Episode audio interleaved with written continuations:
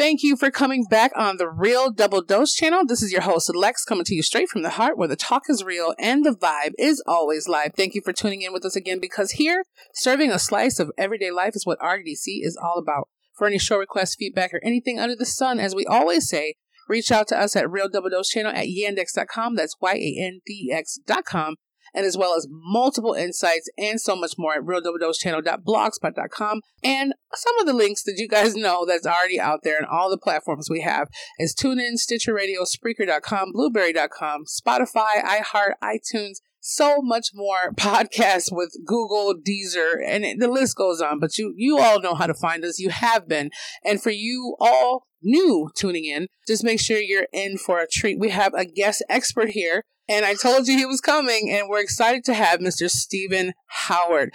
Mr. Stephen Howard is an award winning author of 20 plus leadership marketing and management books and the editor of nine professional and personal development books in the Project U series. And he has those 20 book plus books, but and better decisions, better thinking, better outcomes. He's here with us right now to give us some really good intuition, some insight, and things we can utilize. And don't forget, we're going to post those links up on some of the ones that we have with our RSS feeds, but also the dot blogspot. You can also find that wonderful information there in his bio and so much more, as well as www.calienteleadership.com. But we'll get to that in a minute. But Mr. Stephen Howard, you're here. And I know that was the intro, but this is what they expect out of me. So how are you doing? I'm great, and thank you very much for inviting me. Oh yes, we're happy to have you here. So I mean, at the end of the day, I when I looked at all the stuff that was going on with the information that you have, it looked so I don't it was it very impactful just for the moment that it has for the strategies and everything that you have um, for basically Alzheimer's and so much more um, that people are struggling with and dealing with. Um, so, can you give us a little bit more uh, information on that, if you don't mind? Yeah, happy to, Lex, and thank you very much. It, uh, it's it's fascinating, but also depressing in that uh, the current projections are that Alzheimer's, dementia, and stroke will increase by 67% in this decade. And so by the end of uh, 2029 or early 2030, we'll have over 10 million Americans suffering from dementia or Alzheimer's or stroke. And, and there's no excuse for that. So I'm, I'm thankful that you got me on. I'm trying to give the message to people that it's so these are brain diseases are lifestyle diseases. It's what we do in our 30s and 40s to our bodies that increases our risk for dementia and Alzheimer's in our 60s and 70s. Wow. Wow, I didn't even think about that. So, can I ask a little? I mean, it might seem a weird question, but I had to ask this myself. I had saw a news report about someone kind of getting um, infected by eating something. I'm not going to put it out there for people to have a mass hysteria, but uh, like as far as our bodies, if we're just eating the wrong things, kind of thing, or maybe like uh, GMOs or it's partly that. It's partly an honesty, Lex. It's, it's the fact that you know what's good for our heart is good for our brain. Our brain is the biggest organ that use uh, that utilizes oxygen and blood in our body. So, and, and science has just been able to prove this in the last ten or twelve years with the new imaging technology.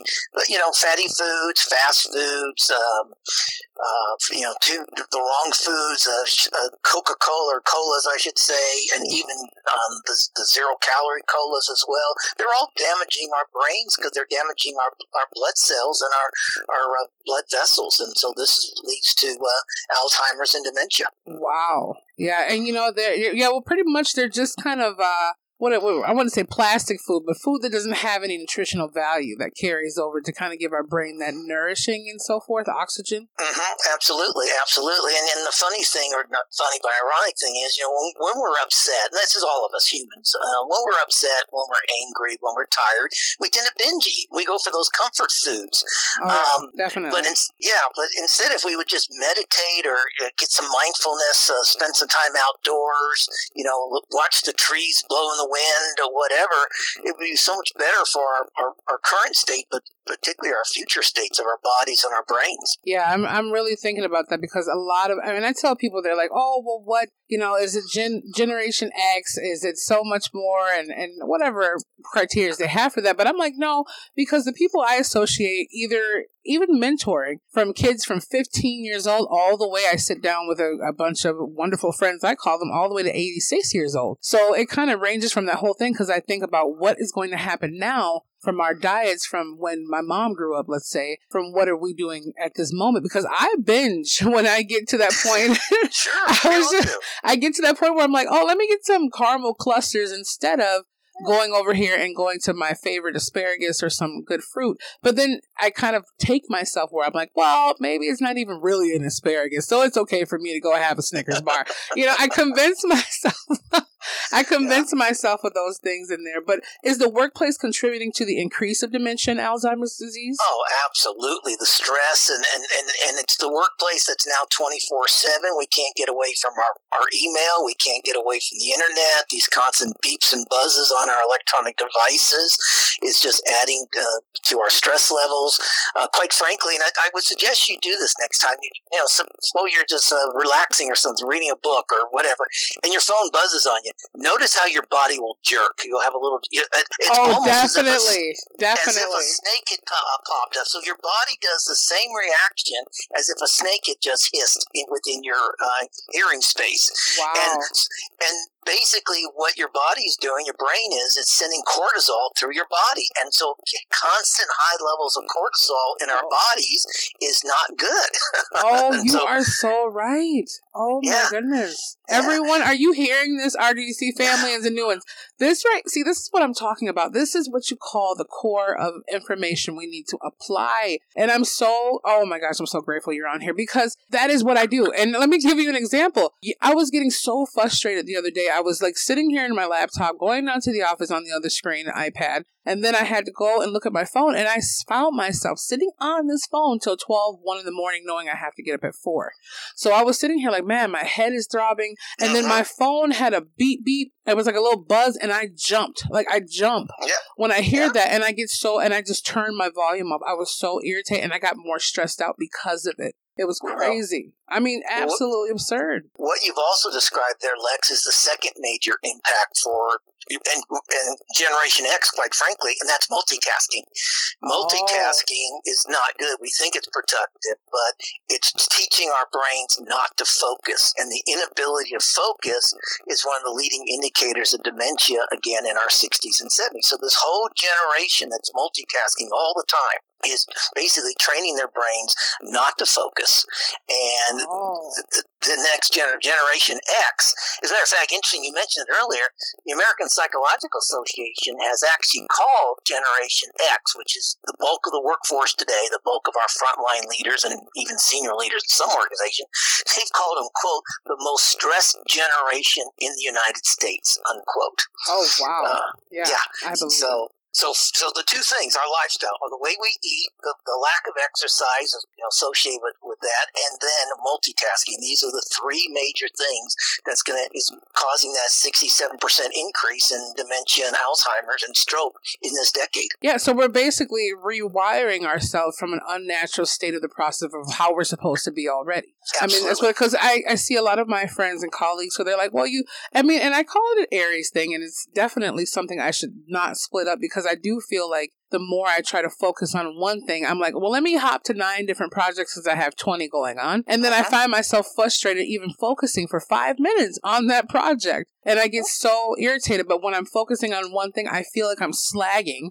or I'm being lazy, quote, because everyone downtown is, oh, I got to pick up this, I got to do here, I got to meet someone here, and they feel like this buzz of you're busy enough, you're you're relevant, um, in some kind of way. Well, here's some research that'll shock you. A lady, a professor at the University of California, Riverside, did research and showed that when you are when you're working like something serious, suppose you're like working on a script for a show or something really you're concentrating on, and you get interrupted, it takes 23 minutes and 15 seconds for your brain to refocus fully back on that task. Wow. And in the work and in the workplace, the average person gets interrupted every 11 minutes. Yes, definitely.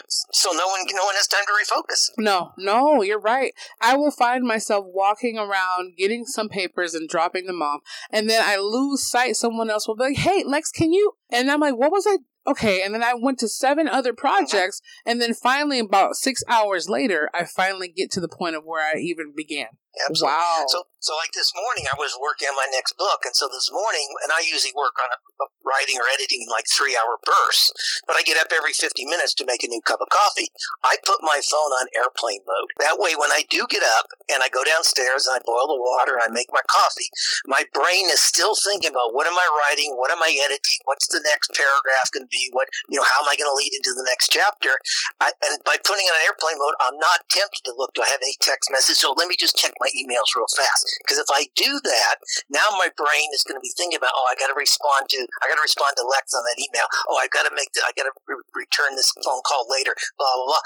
And when I go back upstairs to sit down and write, my brain freezes. Ah, I- okay. So, so that's so when you have to work on something seriously, you've got to just put all those distractions away. And so, you know, there's nothing in my life that can't wait two or three hours to to return a phone call or return an email message to. So I. I literally put it on email, uh, sorry, on airplane mode because that way, even though I'm tempted to do it, it tells me don't touch the phone, Stephen. yes, you know what that is. See, I I'm, I'm writing down notes right now, like mental notes and and more. And I know everyone else here who's going to be having their downloads or lives or whatever they're going to do, they're going to be able to take a lot from that because I notice when I have to focus, just like right now, I'm focusing. It's the most zen moment of my life. Mhm. And I can't think of anything except what's in front of here. Because right now I'm thinking, what about my e-com stores? What about this going on? What about the book I didn't finish? And what about this email? And I'm like, okay. But when I'm here now and I feel less stressed because I don't have to worry about who just texts me or what kind of post I get, I completely just drop Instagram. I mean, and people say, well, what's up with the RDDC and Instagram? I'm like, well, you know, I got to the point where I got tired of being stressed over keeping the Facebook page, keeping the Instagram, having the team go over here. I'm like, look, you can find us if you really want to find us. It's Google. You know, just like Edward Cullen said in the Twilight Saga, Google it. That's what I feel at that moment. And the less I put behind, the more I could focus on. it. And I realized stretching yourself thin, everyone, and as well as definitely myself, you never get a chance to have the full completion. And then everyone always says, well, you know, quote Zodiac thing. No, even if I didn't have nine projects, I'm only giving 10 to 20% per project. So I'm still standing in the same place a year later. And the same thing with our relationships. So if, if you're if you're having dinner with your family or friends and everyone's looking at their phones and, and checking messages, you're only giving ten or twenty percent attention to your friends at that moment. So I've got a good friend of mine. She's a single mom. She's got a 14 year old son, and her rule at her house is, and she travels a, fair bit. So when she's home and she's having dinner with her son, they both put their phones in their bedrooms, and she has two. She has a personal phone and a business phone. Hmm. And so when they're having dinner together, those phones are in their bedroom. They can ring and ring and ring, but they have dinner together and they talk about the day, their lives, what they want to plan for the weekend, whatever, and they have more quality time uh, by doing so. You know, that makes perfect sense too, because a lot of these news reports have been coming out about how people snap on their family or snap and people have known them their whole lives. And I think about from what you just said, maybe they don't. I mean, you're so disconnected from everything keeping you there. It's almost like a different form of dementia and a different kind of, uh, like one of those uh, Resident Evil movies to where your mind takes over its own zombie like behaviors to where you're not focusing on who you are and people just snap and don't even really love the loved ones because they they're just so focused on what's going on in the outside world. They're in the wrong dimension. Yeah. I said to somebody the other day, I said, you know, when the internet first came out, I, I, I'm old enough to remember this. We used to joke and say, to escape from reality, I'm going to go on the internet for a couple hours or an hour or something. Now, to escape from the internet, we need to go out to nature and, and go out to national parks. Exactly. and, and get back get into reality to escape from the internet. That is very, you know what? That is so. Ah, that's this is why I was so extra excited to get on here today because my mind, my mind is blown in the most meticulous, wonderful ways that there is, and that's exactly what. And I'm taking all this and I'm going to apply it. And I tell everyone at RDC, you can hear uh, our our message has been one equals one million because if one is really listening, all that ripple effects affects about a million people by the time it goes out and out and out. I remember Planned Parenthood had this thing about if one person sleeps with this person, it was years ago, about a decade ago. If you sleep with one person, that person had three people, and this person had four people, and then, and I was like, oh, the multiply effect. Okay, Uh-huh. but then I'm like, you know, if if one of you are out here listening to this, and I know many of you are, but if you really, really, really let it like delve inside of your system and start applying it to what it is, that's what Mr. Stephen Howard was saying. We have to really disconnect from what we're doing and come out here and literally smell the roses. Smell yeah. the roses and, and disconnect from that because I'm like, man, I can't sleep. I can't get any of this stuff going on. And I find myself glued to my devices now. And I never was like that. And I and I give myself an excuse to say, well, it's not like I'm on here, you know, Facebooking people. I'm actually doing work. But yeah, that's still the same synonyms of still. Yeah, that's what I'm saying. Because I mean, you write that stress and like overloaded brains are two of the underlying causes creating negative conflict, tension, and drama and so forth in the workplace. So could you elaborate on this a little bit more so people can get a depth of it? Well, same thing you're talking about. I mean, you know, we all know what you know workplace violence is. There's statistics all over about uh, the increase of violence in the workplace. Um, research has come out that shows that stress in the workplace is the number one stress factor for adults uh, oh. in today's world. Where if you go back 30 years ago, it would have been either financial concerns or marital relationship concerns were the number one stress factors. Today, it's workplace. Oh. But also, it's, it's also the fact that because of all the stress, people are making poor decisions or less than optimal decisions. Because you, you talk about snapping earlier, people are making snap decisions. They, they don't listen. When our brain is stressed, uh, and when we're tired or we're overloaded or whatever, our brain looks for what, what we call binary options A or B, black or white, yes or no. Okay. Most decisions or many decisions in the workplace require, you know, considering multiple options. What, what's the best way to do things? Uh, and, but when we're stressed, we look for one or two and that's it. We shut off all other options. So we're not making optimal decisions in the workplace. So one of my messages, and it's kind of an analogy, you, you, know, EMTs, and I was trained as a rescue scuba diver many years ago. And when you're trained as a rescue diver, you're trained, first thing you do, you come on the scene of an accident or a dive in the water in distress. You just don't jump in the water. You have to stop and assess the situation. That's what our EMTs do. They, they come oh. on a oh. car accident. You know, they look to see if there's smoke in the car, gasoline leaking. They just don't jump out and rush to the the vehicle. So that's why they call them first responders not oh. first reactors. Oh, and this is oh, okay. this is what I'm trying to tell. Know, I do a lot of executive coaching. I'm coaching leaders and saying you in the workplace need to become first responders. Don't react to situations. Pause. Ask questions. Look for multiple choices. Get all the facts. Don't make snap decisions because they're not optimal decisions. And so uh, leaders need to become, and all of us need to become, even with our families and relationships, first responders, not first reactors to situations.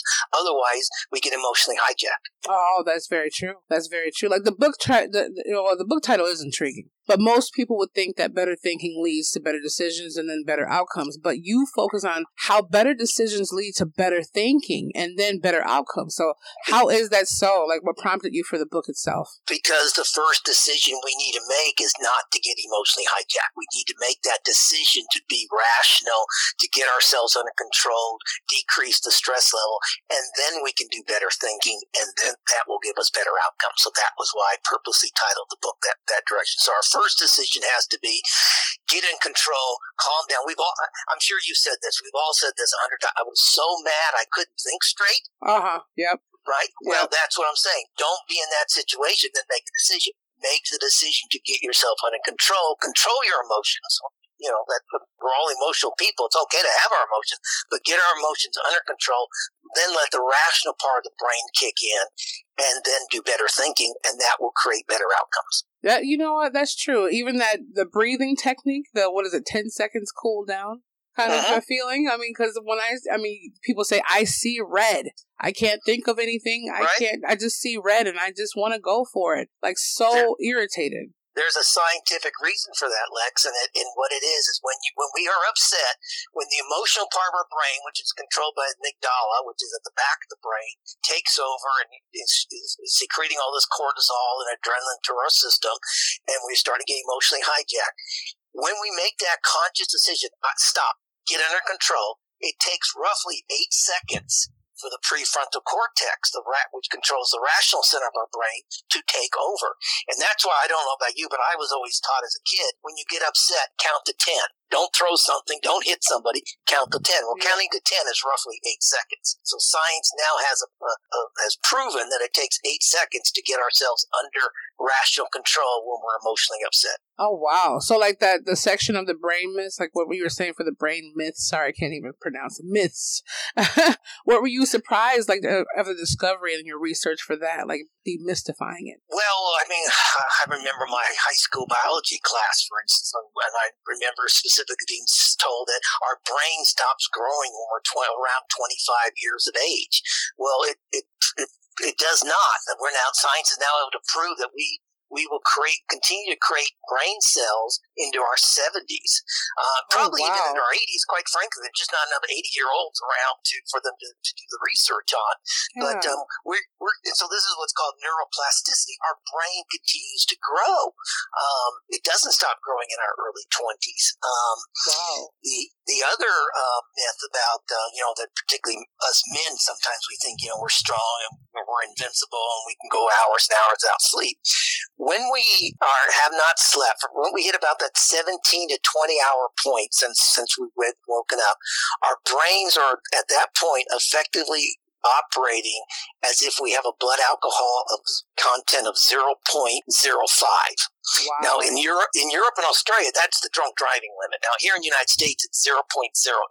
So, but that's, that, that's effectively how our brain is operating as if we've had a couple of drinks.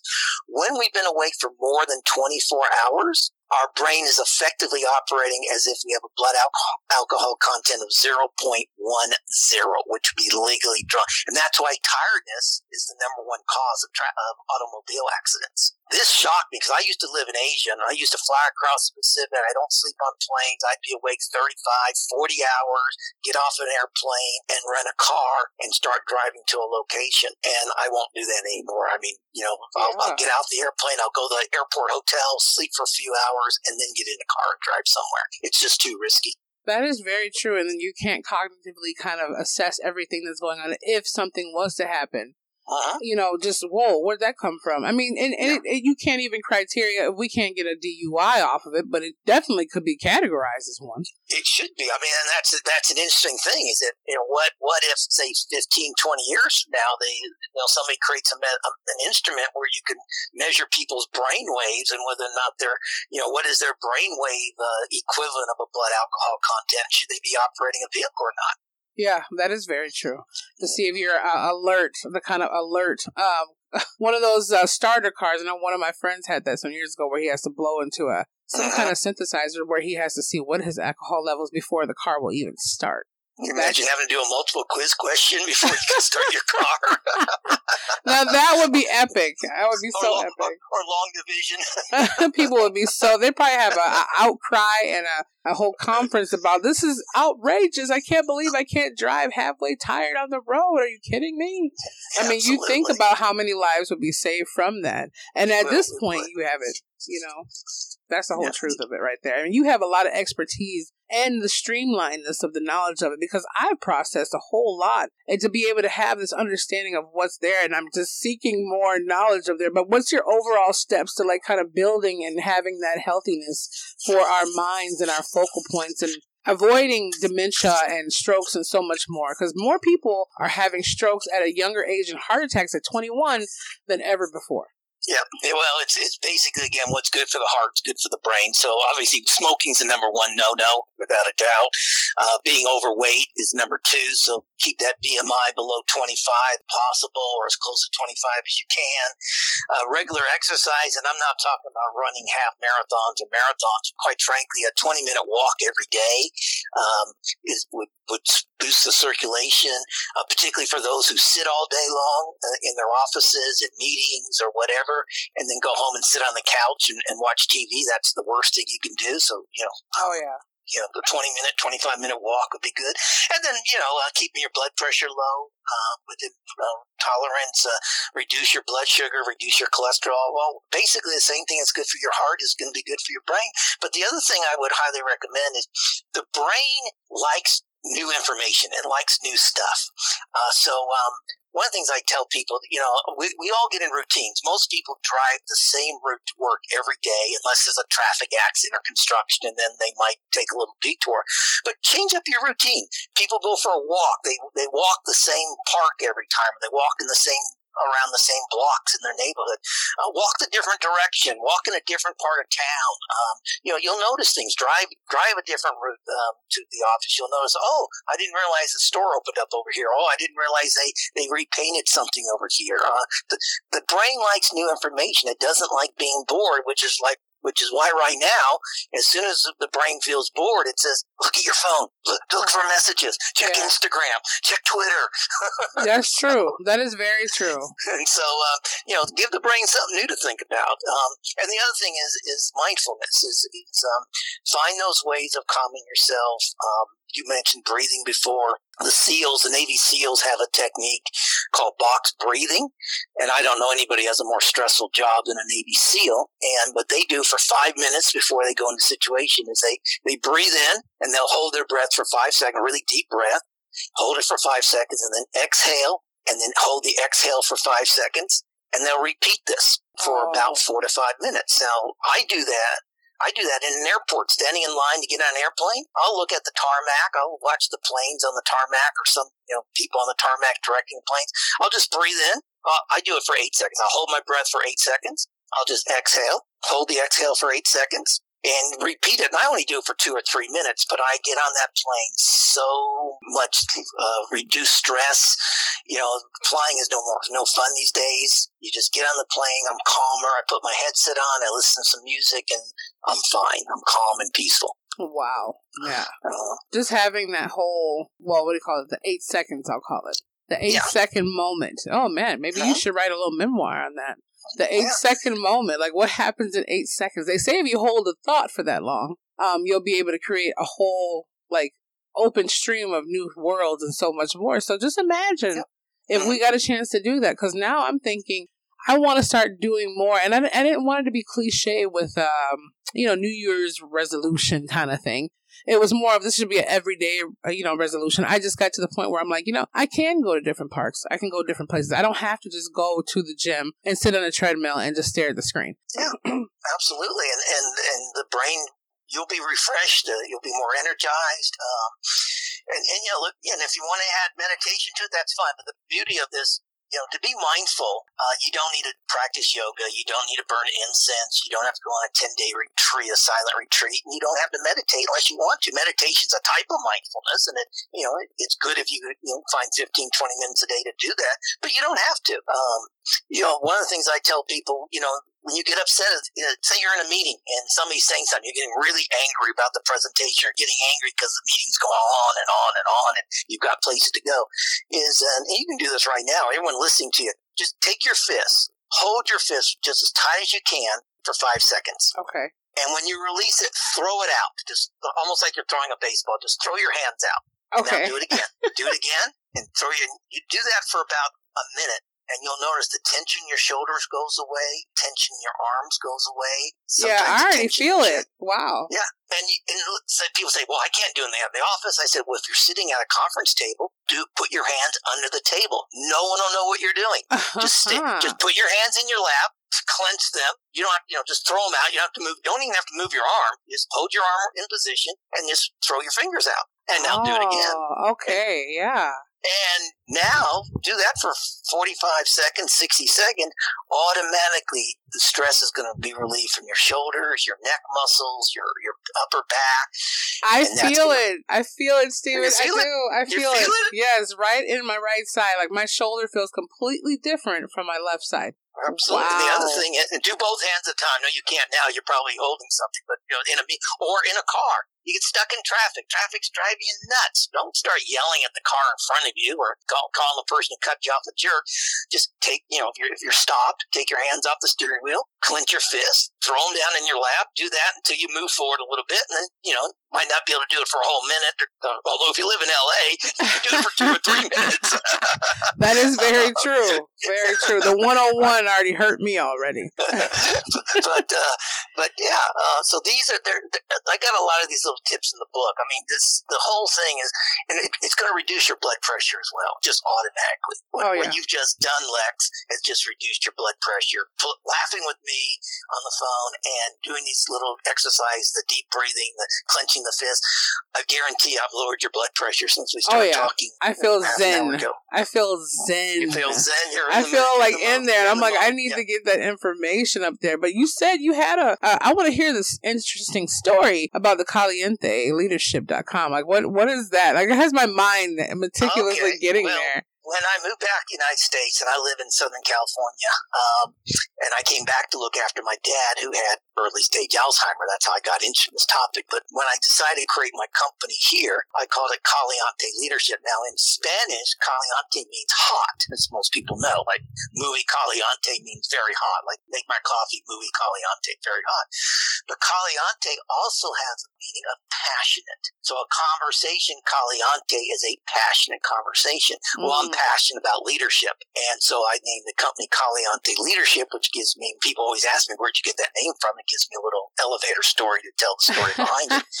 But in addition, where I live, the land is owned by the Agua Caliente Band of Indians. So it's a uh, hot water. Ah. So, um, ah. and so it's also my tribute to the Native American landowners uh, who own the land around where I live, and, and uh, so it's kind of a double meaning for me as well. Well, that's awesome. See, that just hits me because our our tribe emblem is like the phoenix rising from the ashes. It's the Lakota tribe, so it would uh-huh. be down in uh, well Alabama, but at the same time for the Cherokee. But at the same time, my dad had the Santa Marta Colombia, so I was like, when I heard the Caliente leadership, I was like, oh, that brought that Spanish flair. It kind of hit both sides here. I like so, that. So yeah. it's not hot leadership; it's passionate leadership. Passionate, I'm passionate leadership. About leadership. I'm passionate about teaching people leadership, and and, uh, and help. You know, we need more leadership in this world. Um, and, yeah, we you do. know, not getting into politics, but the last week or two here in the United States has shown us how much how much more leadership we need in, yes. in our government, in our world, exactly at large. And uh, I'm just doing what I can to uh, hopefully create the next generation of leaders. It's hot to be passion, and it's passion to be hot. I had to throw that in there, a little salt and sugar for everybody. I mean, we zen. We have that zen moment of understanding there.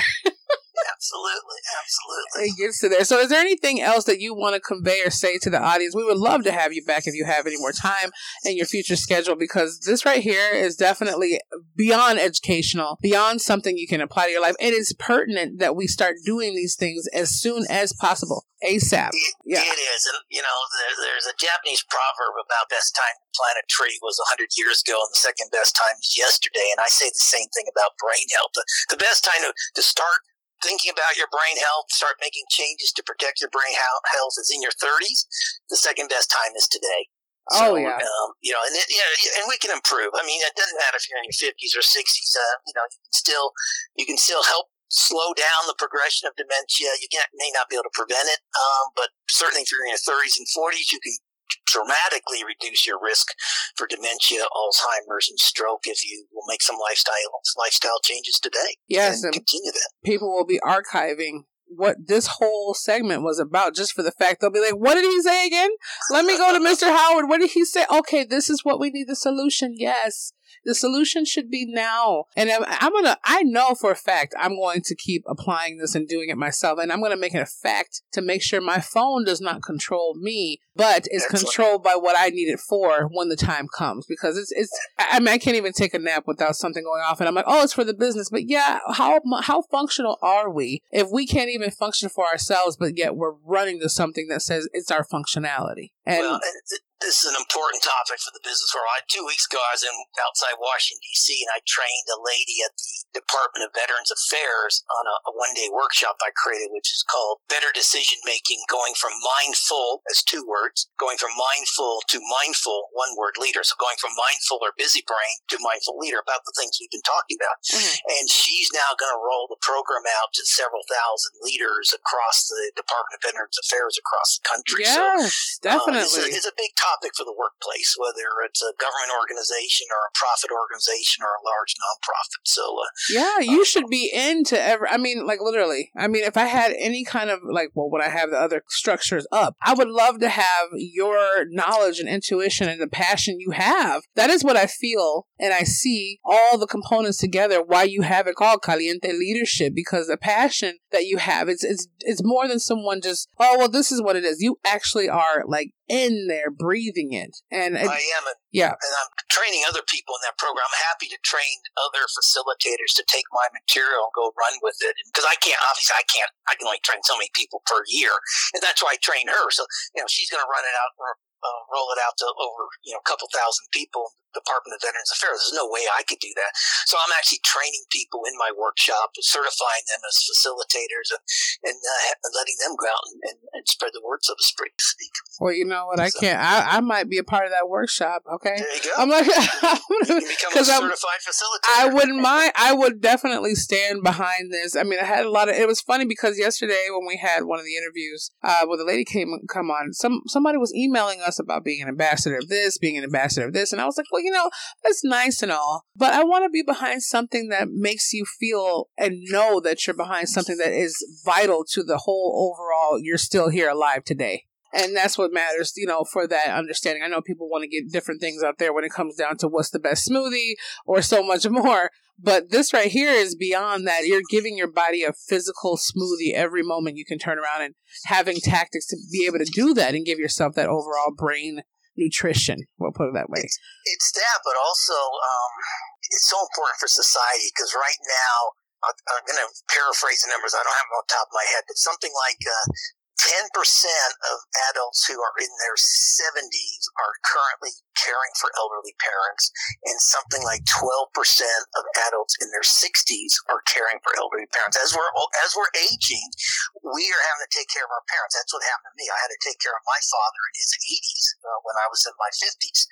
Um, wow. The cost, the financial cost, and the emotional cost of caring for your parent who is suffering from dementia or Alzheimer is tremendous. It's a huge huge cost to the families, to the to the individuals involved, like myself, but to society in general. So this is a huge societal issue, and we need to get in front of it now, not 15, 20 years from now. Exactly. Now, the power of now. Absolutely. Well, you know what? Are there any final thoughts that you want to leave on here with the show, or are you feeling pretty good in your caliente ness? I'm happy in my zenness right now. But, uh, thoroughly enjoyed the conversation. I wish we were sitting face to face, but uh, we will, we will, we will be sitting face to face. As soon as when I get to that West Coast here, don't don't there you, you don't you worry your little heart. We're gonna be there. Come on out, come out here, girl. We'll take care. I swear, you know what? That's a bet. That is a bet. And everyone, you thousands of people heard this. So Mr. Stephen Howard cannot back out once I get down there with my zen in the California sunshine.